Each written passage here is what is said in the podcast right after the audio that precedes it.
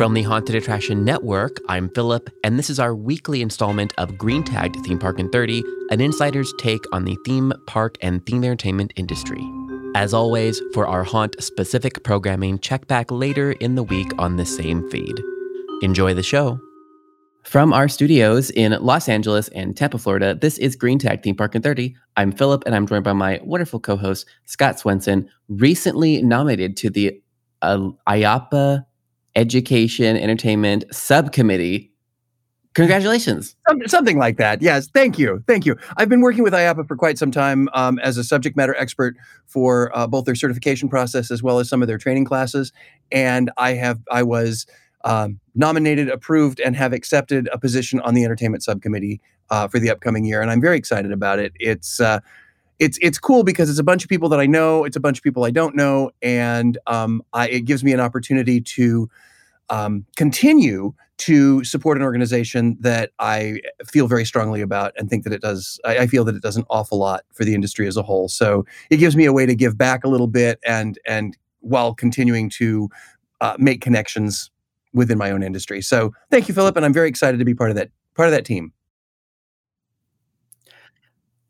Yes, and I'm sure they are excited to have you. Well, we'll see. Well, let's jump in. So, oh God, now we have to listen to Scott. Yeah, right. It's like, well, we already listened to him every week, so now we're just a little bit more. Oh God, we required listening. All right, well, let's jump in here. Okay, well, turning to Omicron here, our regular Omicron update. While Omicron is shattering case records, it appears to be less severe. The New York Times reports that researchers at the Houston Methodist healthcare system compared 1,313 symptomatic patients infected with Omicron to patients who had been infected with Delta or Alpha variants. Fewer than 15% of Omicron patients were hospitalized compared with the 43% of the Delta patients and 55% of Alpha patients. So among those who were admitted, Omicron patients were also less likely to need ventilators and had shorter hospital stays. Of course, it's still impacting travel across the world.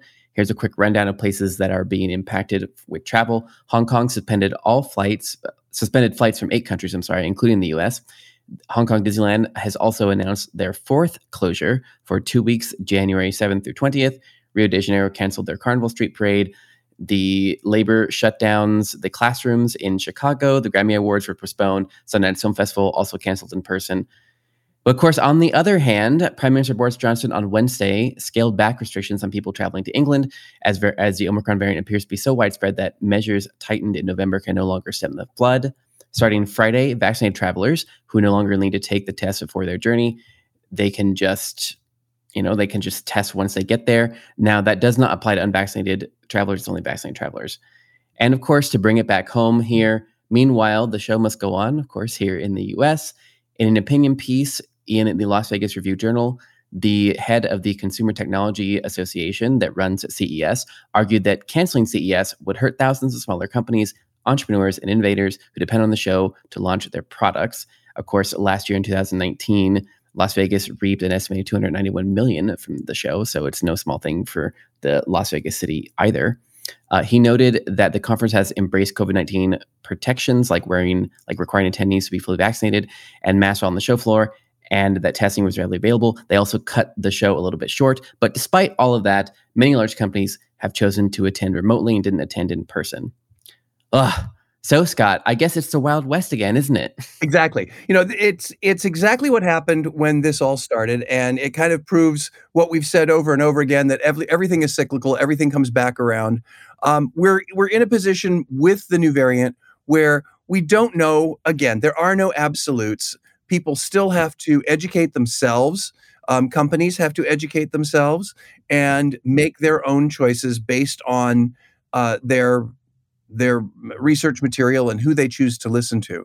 It's interesting because there's these things that are canceling, these things that aren't canceling, these things that are changing, these things that aren't changing. I think the Consumer Electronics Show is a perfect example in the fact that the show itself is going on, but many of the large companies made their own decisions not to attend in person.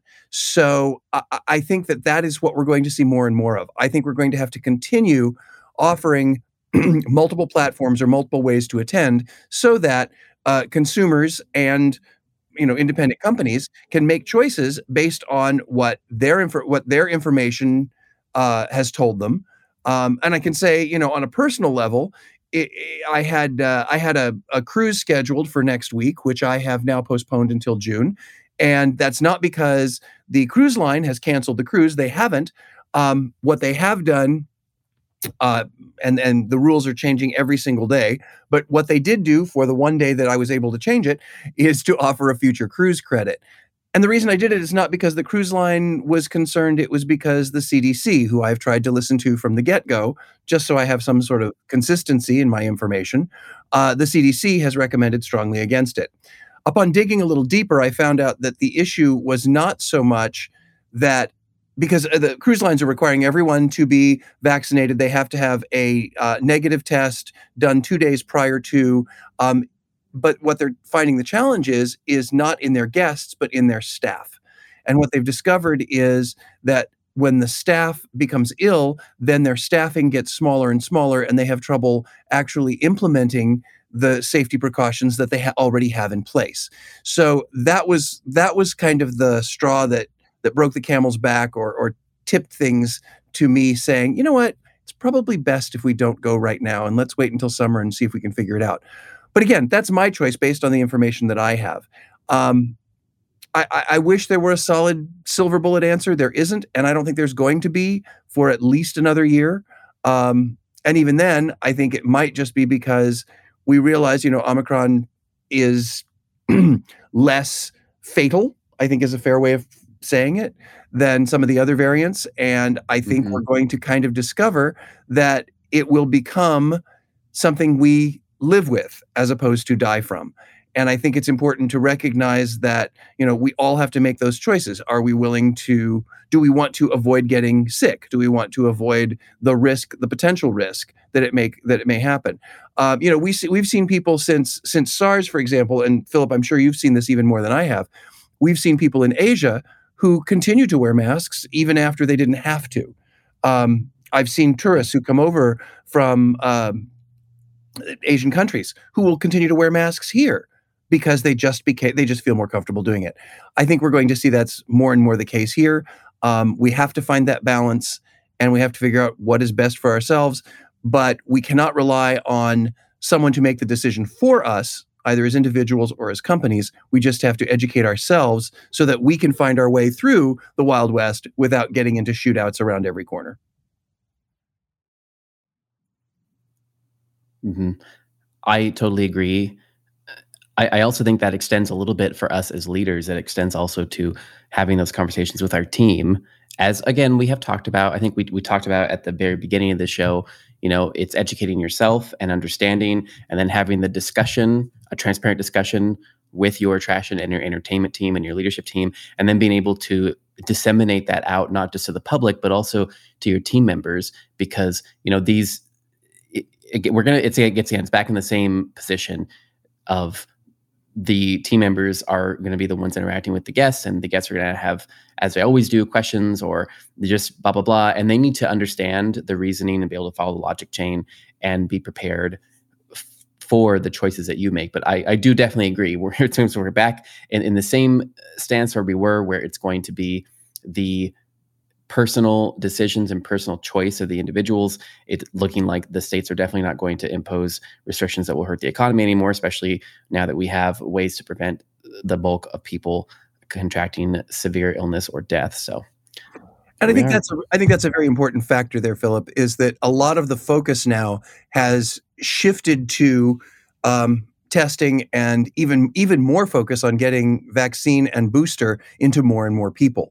So I think that the approach, based on what we have learned, has been more and more let's not stick our heads in the sand, but it's become more and more let's get that vaccine out there, let's get those tests out there, so that people can make choices and take responsibilities for themselves. I mean, being here in Florida right now, we are experiencing a gigantic spike. And I know there's a spike across the country, but Florida especially has just been through the roof. And I personally have known several people who have actually contracted COVID over the last week and a half to 2 weeks. And you know, they have made the responsible choice by communicating the fact that they were positive or were sick and have self-quarantined and taking care of it, but not a single one of them has been hospitalized because all of them have been vaccinated. So I think that's important to recognize, is that this is no longer the death sentence that we thought it was early on. And I think part of the reason that the shift has gone to let's not necessarily shut everything down is not because now we're being less responsible to the masses, is because we have greater tools to fight the disease itself.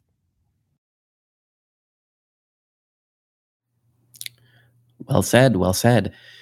All right, well, the show must go on, but the way that you are watching the show might have changed. So while we've talked a lot about pandemic trends, there's one that we haven't really talked too much about recently, and that is TV. So the share of American homes that pay for conventional TV service is closing in at only 50%, according to recent assessments from the investment analyst Craig Moffitt and the S&P Global Market Intelligence Kagan Research Group. And so even with those 50% people that still have cable packages, where do they spend their time? And Nielsen has come in. They have a new way of kind of measuring streaming on those cable-enabled devices. And they're saying that even with people that do have cable, the streaming share is increasing rapidly. It stood at about 20% last year. In 2019, it was 14%, and they're expecting it'll be up to 33% by the end of this year. And of course, because we want to make everything a 4D experience. Meanwhile, a Japanese professor has developed a prototype lickable TV screen that can imitate food flavors and their step towards creating a multi-sensory viewing experience. So, Scott, what do you think? Well, first off, with the lickable television, this is so Willy Wonka, it's not even funny. But my first thought is, bleh. But my second thought is, you know, hey, if it works, I mean, but I totally get the streaming. I mean, you know, I'm out of the demographic that you would think of as abandoning cable and shifting only to streaming, but I have. And, so it is, I get it. I understand why it's there. I think what we should recognize, you know, if I were a television producer at this point in time, and I'll get to how this impacts us in just a second, but if I were a television producer, I would only produce things that could be binge watched, because I find myself, I don't watch a single episode of anything anymore. I will sit there and binge, because they have, you know, the really good producers and directors and writers have figured out how to add that little thing where you just can't, it's like, oh, I'll watch one more. 4 hours later, I'm still there. So that's the thing we need to think about when actually producing the television content. For those of us in the live entertainment and attractions industry, you know, I think that this gives us greater and greater opportunities for intellectual property, which we've talked about ad nauseum. I think that we need to make certain that we are looking at the it used to be that you had, you know, going back 1,000 years, it used to be that you had 3 channels worth of intellectual property to choose from. Now you have thousands of channels of intellectual property to choose from because of streaming. And it's figuring out who is your market, what are they watching, what are they hot about, what are they excited about, you know, is it arcane, is it and there's stuff coming, you know, like Netflix, for example, has tons of programming from other countries that is, you know, getting repurposed, redubbed, reintroduced as brand new product. So, so look into those, you know, are those things that you can benefit from? I would imagine that they would be significantly more affordable if you're looking into some IP opportunities. And as far as advertising, I can't see why advertising on either cable or standard television would be your best investment. Maybe locally, but certainly not if you are looking to bring in a national or international audience. Yeah, I totally agree. I think with the advertising in particular, you know, the counter argument to that, of course, is that I do agree to all of that, and that's definitely, we see that where the trend is going. But at the same time, that still means the inverse. It means that 50% of people are still watching TV, so, or have access to a TV. So you could take that angle, but I do think, especially for how we advertise, you know, especially getting targeted and making sure we want to target the right people, I do think it's kind of edging out as a viable. At the same time, though, I think we need to be thinking how our IP is extending to streaming capability, because streaming, as you said, Scott, it's thousands of thousands. I mean, the barrier to entry to streaming is very, very low. So that means that there's really no excuse for your attraction to not be having a plan for how to engage people in that streaming audience. And also on the advertising market, also thinking about how to advertise for that. Even Spotify just this past week announced that they are opening up a new like pop-up click ads for their platform. So now we even have beyond streaming, even on the audio streaming, we're starting to see better ads play in there that you can much more heavily target. So all that's important, but I think the overall thing is to understand how important streaming is and be thinking about where you're going to show up in streaming and bringing the IP and extending your experience into that. And we talked about that in our last show, of course, heavily about IP extensions, but it's now we have some of the numbers to kind of prove that even among TV viewers, it's increasing. Well, and to your point, Philip, you know, you say that 50% of the people are still paying for conventional TV service. But then in the next paragraph that you talked about, you said that Nielsen said that even amongst those people, the streaming share is increasing. So even though they have conventional pay television, there's still, you know, 20% that is streaming even with conventional television. So I think the trend is very clear. Yep. I think the idea of we're just going to advertise the way we've always advertised is going to be counterproductive. That's the important thing to notice, is keep an eye on this, recognize that streaming is not something that only 12-year-olds do. Yeah, correct. Oh, I love that point. That's exactly right. All right. Well, speaking of streaming and content, you know, a big player in content is Apple with their own content service. And on Monday, of course, Apple became the first company ever to reach a $3 trillion valuation, which is just bananas. It's just absolutely bananas. I remember previously we were talking about $1 trillion and now it's at $3 trillion. And I feel like I'm losing my mind here, but, and you know, there's a lot of stuff going around as to why and how they kind of got there. And the New York Times tech columnist had an interesting argument, and I will quote her as saying, "Apple has figured out ways to sell far more types of iPhones than it did before, including ultra-expensive ones. It has mastered underappreciated details like self-designed computer chips and nodes iPhone buyers to pay more." So it nudges iPhone buyers to pay more for add-ons like extra space to stow photos. And the company keeps coming up with new ways to make money from stuff that makes iPhones more useful, including subscriptions for dating apps, AirPods, headphones, and computerized watches. So to me, when I heard this reasoning, what jumped out to me was that this is kind of what Scott talks about a lot with his velvet rope concept. Scott, what do you think? Well, I think you're right. I think there's two things, and it almost sounds like they are juxtaposed to one another, but they're really not. Yes, I agree that it is creating a velvet rope environment, which means that there's always another way to upgrade. So once you can always, instead of having to go out and find new clients, you take the clients that you have and offer them a cooler way to experience your product, a different way. And this same mentality, as I've said many, many times, not only on this show, but on other shows as well, this is something that should always be a part of your development. There should always be a VIP experience or an upgraded experience or a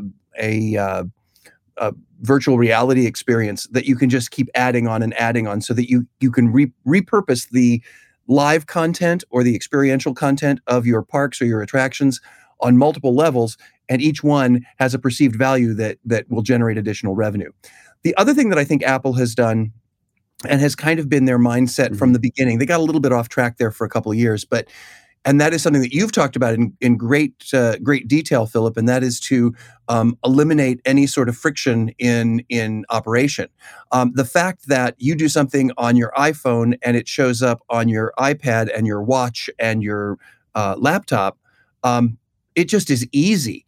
Upgrading your iPhone, you know, they create these iPhones that are, you know, super expensive, and then magically are able to give them away if you subscribe to X number of services. You know, we saw this a lot over the holiday season.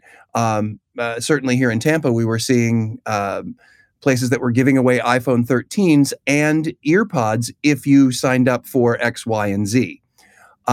So it's that perceived value. It's bouncing back and forth between the subscribing to content. I mean, a phone is, I like to think of a phone as kind of a gateway drug.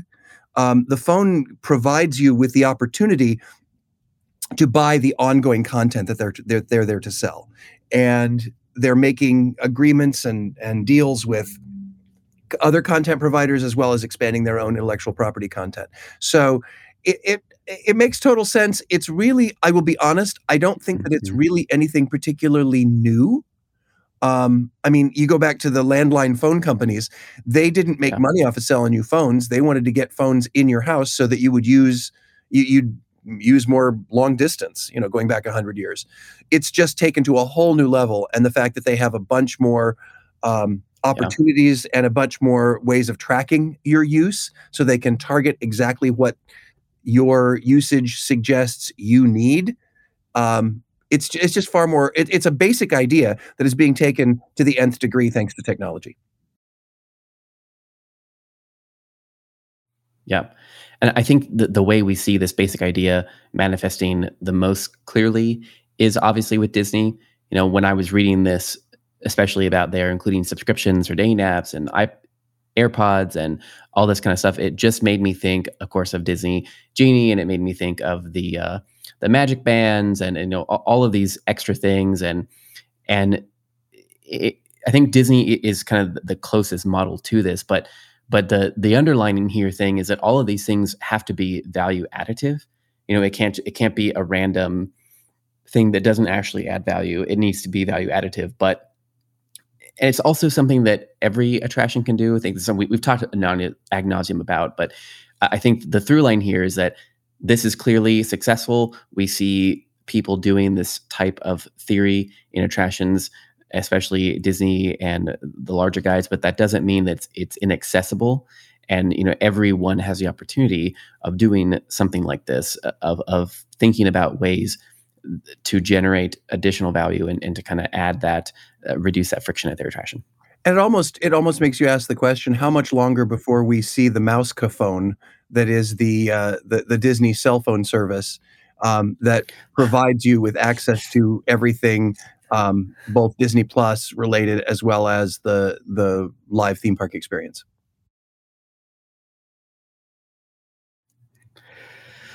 Oh gosh, or you know, like a Disney NFT thing, or some sort of subscription service that gives you all of Disney. You know, it gives you the D23, it gives you access to your local theme park, it gives you Disney Plus, it gives you, on top of that, they actually merch sell you arriving. On top of that, they actually sell you the hardware, the phone itself that makes it all happen, or the device. It doesn't necessarily even need to be a phone, but the device itself that makes it all happen. Mm-hmm.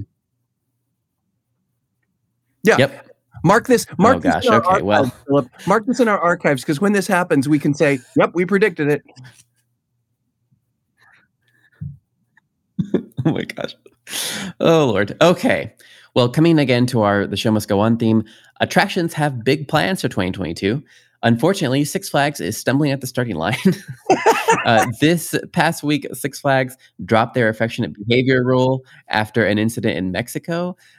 Six Flags announced this week that it would be removing a policy that discouraged guests from being overly affectionate while visiting the park due to a fallout after an incident involving a gay couple at the brand's Mexican theme park. Basically, what happened was there was a gay couple that were kissing, and a team member pulled them out of line and told them they weren't allowed to do that, but left them in the park. And of course, that created a firestorm on Twitter, which then kind of evolved into this them removing that as a policy, which I actually wasn't even aware that there was actually a policy about being overly affectionate at a Six Flags. And then, but yeah, this seems like a kind of a microcosm to me of what we've been talking about, where again, it's down to the individual staff to kind of communicate some of these policies and to be able to explain them. And of course, that can go very wrong, as we saw here today. And it's one of those things where it's very questionable, because what is deemed overly affectionate? I don't know about that, but gosh, what a mess. What do you think, Scott? Well, I think that this is, unfortunately, I think this is less and less about the actual policy and more about the fact that it was a same-sex couple. Because if you dig into this story a little further, they do actually say there were other heterosexual couples that were also displaying affection in the queue, but the only ones that were pulled out were the same-sex couple. But that said, I think the reason this affection rule is in there is because, again, Six Flags needs to have something in place just in case people start, doing things that would be considered inappropriate no matter where you were. I mean, once you get into, public nudity and that sort of thing, they need to be able to get rid of people. But to call it the affectionate behavior policy or overly affectionate policy is a little weird, probably outdated, and they could just rely on local laws as opposed to park policy. But I agree with you, Philip. Correct. Where this really waves its red flag is making certain that your frontline people are trained to facilitate any policy that the park believes is important, whether it is an overly affectionate policy or a mask wearing policy, and figuring out how to do it and apply it fairly and equitably across the broad swath of guests in the park. Yeah. Well, I totally agree.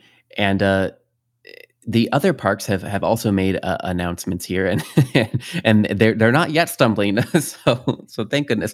SeaWorld Parks and Entertainment will open 10 new attractions in 2022, the company's largest number of new attractions introduced in a single year. Meanwhile, also in Southern California, we're going to see a slew of new stuff, including, of course, the Mario Kart Challenge based on the ride in Osaka, and the Wonder Woman Flight of Courage at Magic Mountain, and the Emperor Dive Coaster at SeaWorld San Diego. And then Knotts has also released their full lineup of fun for 2021, and they're bringing back all of their regular their regular seasonal events. And the only thing that stuck out to me on this was Knotts' Halloween seemed very short, starting at September 22nd and running. And it just occurred to me, just because we just talked about how seasonal stuff was. The season was expanding, and then we see them starting actually very late in the season. And I don't know what's going on about that, but what did you notice in all of these slew of announcements, Scott? Well, there's a couple things. Let's start with Knotts and Halloween. I think them choosing to go shorter versus longer proves what we said at the beginning of the show. We are in the wild, wild west. There is no 100%. This is the right way to do things anymore. And companies and large corporations have to make decisions based on what their information and their knowledge is. So, if shorter is going to be better for them and more controllable for them, my guess is it probably has something to do with staffing.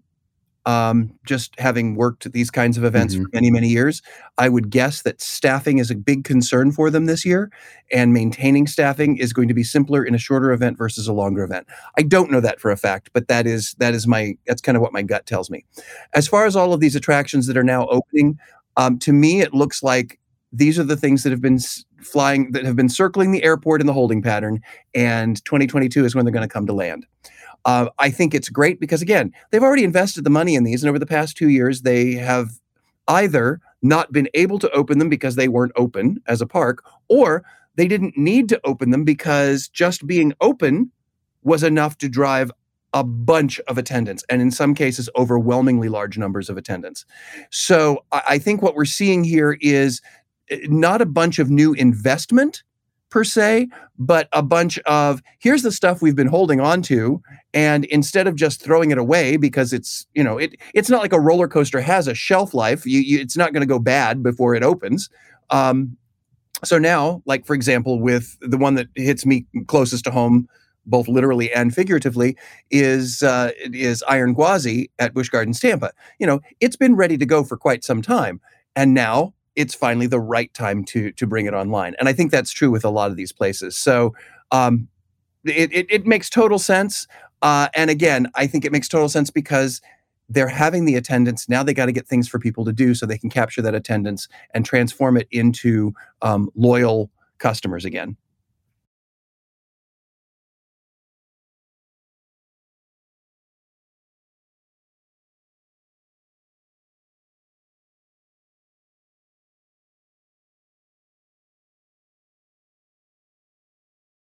Yep. Well, I think that's all there is to say about that. Well, that's good because we're out of time. So on behalf of Philip and myself, Scott Swenson, thank you so much for listening. We are so excited that you're still listening into the new year. Please continue to spread the ideas that we share in this show. And if you think there are other people who might benefit from listening to it, let them know about us. You can find out more about the show at greentagedshow.com, and hopefully we'll continue to grow our listeners. And even if we don't, I'm pretty sure that we will see you all next week. This is a Haunted Attraction Network production.